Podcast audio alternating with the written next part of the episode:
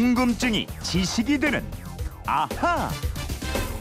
예, 세상의 모든 궁금증이 풀릴 때까지 궁금증이 지식이 되는 아하 휴대폰 뒷번호 4137님을 비롯해서 여러분이 문자로 주신 궁금증입니다.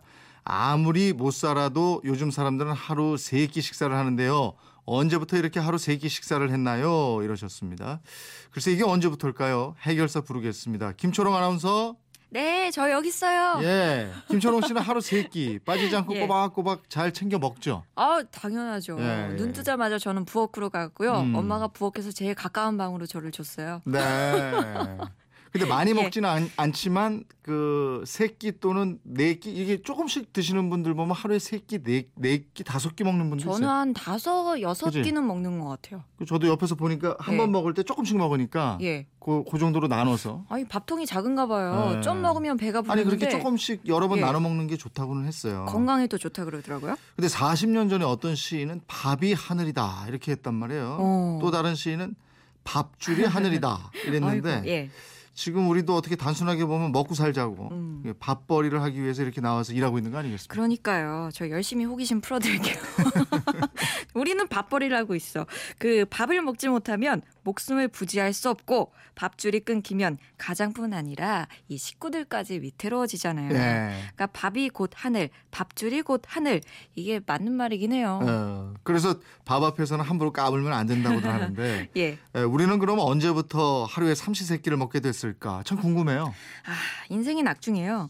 먹는 즐거움이 있잖아요. 아유 그럼요. 예. 근데 또 상 차리고 설거지하기 귀찮은 주부들은요. 하루에 딱 한 끼만 먹었으면 좋겠다. 음. 이런 생각 하실 수도 있어요. 근데 삼시세끼 그렇게 오래된 거는 아니더라고요. 네. 지금이야 뭐 비만 걱정, 살 걱정 하시는 분들 많지만 음. 우리나라가 1950년대, 1960년대 이때만 해도요. 보릿고개란 게 있었습니다. 그렇죠. 예. 보리월 그 보리가 나오기 전에 춘궁기 때 굶어 죽는 사람이 많아서 보릿고기라고 그랬잖아요.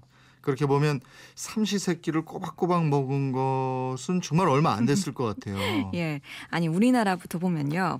원래는 아침 저녁 두 끼를 먹었고요. 네. 점심은 간식용으로 먹는 중간 식사, 즉 끼니가 아니고요. 새참이었다고 합니다. 예. 그러니까 말부터가 아침 저녁은 순 우리말인데 점심은요 한자어잖아요. 음. 이 점자에다가 마음 심자를 썼어요. 예. 그러니까 낮에 배고픔을 살짝 달래면서 마음에 점을 찍고 넘겼다 이런 뜻이 되겠고요. 네. 한끼 식사 중에 다음 요리를 기다리는 동안에 먹는 간단한 음식 이런 뜻을 동시에 지니고 있는 겁니다. 그러니까 옛날에는 정식 식사가 일, 일일 이식, 그죠? 예. 두 끼만 먹었다는 거잖아요. 그렇죠. 조선 시대까지만 해도 아침과 저녁 두 끼를 먹었고요. 박물관에서 그 당시 밥그릇을 보면요.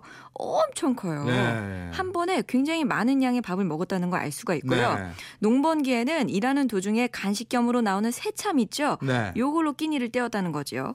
또 농사가 잘 되면 두 끼 식사라도 아주 잘 먹었고요. 흉년이라도 들면요. 그마저도 제대로 먹지 못해서 굶어 죽는 백성들도 있었습니다. 음, 굶어 주는 백성 이 있었는데 근데 조선시대 의 임금님은 다섯 끼를 먹었다 이런 얘기도 있더라고요. 예, 이게 정확히는 일일 이식 세 참을 했다고 합니다. 아, 삼참 예, 세 예. 번 참을 드셨다. 예, 세 번 참을 예, 먹은 거죠. 예. 그러니까 새벽에 일어나서 참을 먼저 먹고 네. 아침 식사를 하고 낮 참을 먹고 음. 저녁 식사를 한 다음에 잠들기 전에 밤 참을 했다는 거예요. 네. 그러니까 임금님의 밥상, 수라상은 팔도에서 올린 진상품으로 찾아졌는데 네. 임금에게는 이 한 끼가 단순한 밥이 아니었대요. 음. 식사를 하면서 이 식자료의 상태를 보고 음. 해당 지역의 지금 경제 사정이 어느 정도겠구나 짐작을 하게 됐다는 거죠. 어, 그러니까 임금이 먹는 수라상을 통해서 임금님이 백성하고 소통을 했다. 예, 그렇죠. 예. 예를 들어서 그 이천 쌀이 맛이 없다면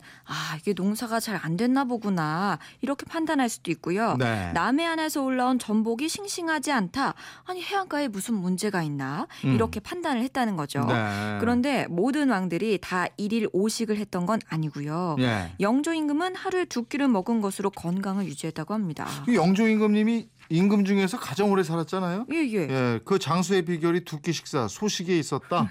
그런 것 같아요. 네. 또 칠순의 나이까지 산 퇴계 이왕도 하루 두 끼를 먹으면서 찬을 세 가지 이상 놓지 않았다는 걸 원칙으로 했다 그래요. 예. 또 당시 선비들 사이에서는 배불리 먹지 않는 원칙이 있었다고 합니다. 예. 그럼 일반 백성들은 언제부터 삼시세끼를 먹은 거예요? 그 농사 작법이 좋아진 조선시대 후기 아니면은 일제 강점기로 보기도 하는데요. 일제가 워낙 수탈을 많이 해갔잖아요. 음. 그리고 해방 이후에 곧바로 전쟁을 겪었고 폐허도 많이 됐어요. 이 서민들에게 하루 세끼 가 제대로 정착된 시기는 1960년대 후반, 70년대. 온 국민이 경제 성장에 매달리면서 국민 소득이 바짝 늘어난 그때로 봐야 한다는 얘기가 많습니다. 네. 하기는 제가 어렸을 때만 해도요. 그 아침 인사가 진지 드셨습니까? 그러면 이제 어르신들은 그래 밥은 먹었냐 이거였다고요. 에이, 맞아요. 밥 먹는 게 이 녹록치 않았다는 반증도 되겠는데 그러면 우리는 그렇고 서양은 언제부터 하루에 세 끼를 했죠? 나라마다 조금씩 다른 것 같아요. 멕시코에서는 하루에 다섯 끼를 먹었다고 하는데 네. 일반적으로는 전구와 전기가 발명되고 그 야간 활동이 가능해지면서부터라고 보고 있습니다. 음. 이 서양에서도 야간 활동이 어렵던 시절에는 보통 두 끼를 먹었고요. 해가 지면 잠을 잤어요. 네. 또 하나는 유럽 국가들의 대륙 진출 또는 산업 혁명 이후로 보고 있습니다. 아, 서양도 뭐 그렇게 오래된 건 아니었네요. 예, 물론 왕이나 귀족들은 두 끼를 기본으로 하면서 네. 수시로 뭘 먹었다고 하는데요. 음. 이 일반 농민들은 두 끼 식사를 하다가 산업혁명 이후에 도시화가 진행되고 도시 노동자들이 늘어나게 되면서 이들에게 일을 시키기 위해서 점심을 제공했다는 겁니다. 아, 사- 뭐 사람이 배가 고프면 힘 떨어지는 거고 일할 수 없으니까 새끼를 꼬박 먹게 됐다. 그런데 사람이 반드시 새끼를 먹어야 뭐 살 수 있는 건 아니잖아요. 아유, 그럼요. 아침 7시, 점심 12시, 저녁 7시 이렇게 딱딱 정해진 시간에 식사를 해야만 건강에 좋으냐? 꼭 그렇지 않다는 주장들도 네. 많아요. 삼시세끼는 아침에 잠자리에서 일어나고 밤에는 잠자리에 드는 것처럼 이 일상의 한 부분으로 굳어졌을 뿐이라는 거죠. 그러니까 문화가 그렇게 굳어진 거지. 그러니까 문화적인 유산일 뿐이지 뭐 삼시 세 끼를 꼬박꼬박 챙기는 게 몸에 좋다는 증거는 없다 이런 얘기죠. 아유, 그럼요. 이 농경 시대에는 힘을 쓰고 노동할 일이 많았는데요. 특히 지금의 사무직들은요, 음식을 많이 먹고 일할 필요가 없어요. 네. 자칫 삼시세끼를 고집하다가는요, 대사 질환이나 비만에 걸릴 확률이 높아집니다. 음, 음. 우리 몸이요, 배가 고프면 스스로 이 축적된 지방하고 당을 소모하게 되고요. 네. 에너지를 절약하기 위해서 이 노쇠한 세포들을 파괴하면서 면역 세포들을 활용하는 기능을 작동하게 됩니다. 예, 그래서 1인 1식 주장하는 사람들도 있고 예. 실제로 그렇게 하는 사람들도 많은데 하지만 그게 뭐 100% 확실하다 이러기는 어려운 측면도 있고요. 그렇죠. 예, 자기 몸과 상황에 맞게 하는 게 좋겠어요. 아유, 그럽니다. 예, 다만 이 장사하는 분들의 공통점 가운데 하나는요 소식이에요. 예. 네. 때가 됐다고 먹기보다는 내가 배가 고플 때 네. 그거를 인지했을 때 먹는 게 건강에 좋다고 네. 합니다. 근데 하루에 두 끼 먹는다고 이게 소식은 아니에요. 한 번 먹을 때 이걸 뭐 많이 먹고 뭐 맞아요. 소화도 안 되게 먹고 이거 이건 소식 아니거든요. 맞아요. 그냥 뷔페 가서냐 네. 예, 본전 뽑겠다는 생각으로 몇- 막열 접시씩 드시고 이러면요. 맞아요. 저 하루에 네. 저 초롱 씨처럼 다섯 끼를 먹어도 조금씩 나눠 드시는 요게 소식이더라고요. 어떻게 보면. 예, 맞습니다. 네. 저 오래 살 것 같아요. 오래 사세요, 오래. 예. 네. 4137님, 삼시세끼 에, 궁금증 풀리셨습니까? 선물 보내드리겠고요. 이번처럼 궁금증이 생길 때는 어떻게 하면 됩니까? 예, 그건 이렇습니다. 인터넷 게시판이나 MBC 미니 또 휴대폰 문자 샵 8001번으로 보내주시면 됩니다.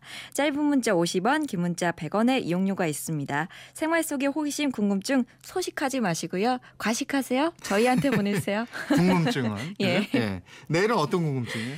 그 모델들이요 멋진 옷을 입고 런웨이를 쫙 거는 패션쇼 있죠. 네. 이 패션쇼는 언제부터 시작됐고 어. 모델들은 언제부터 등장을 하게 됐을까요? 아, 우리나라는 저 흑백 그 다큐멘터리 왜 역사 뭐 이런 거 예. 볼때 보면 그 흑백 필름이 이렇게 촥 나오고 이러는 거 있던데. 지금의 모델이랑은 또 다른 네. 모습이고요. 그때 그 대한니우스 이거 보면 나왔었어요. 예, 맞습니다. 궁금하네요. 궁금증이 지식이 되는 아하 김초롱 아나운서였습니다. 고맙습니다. 고맙습니다.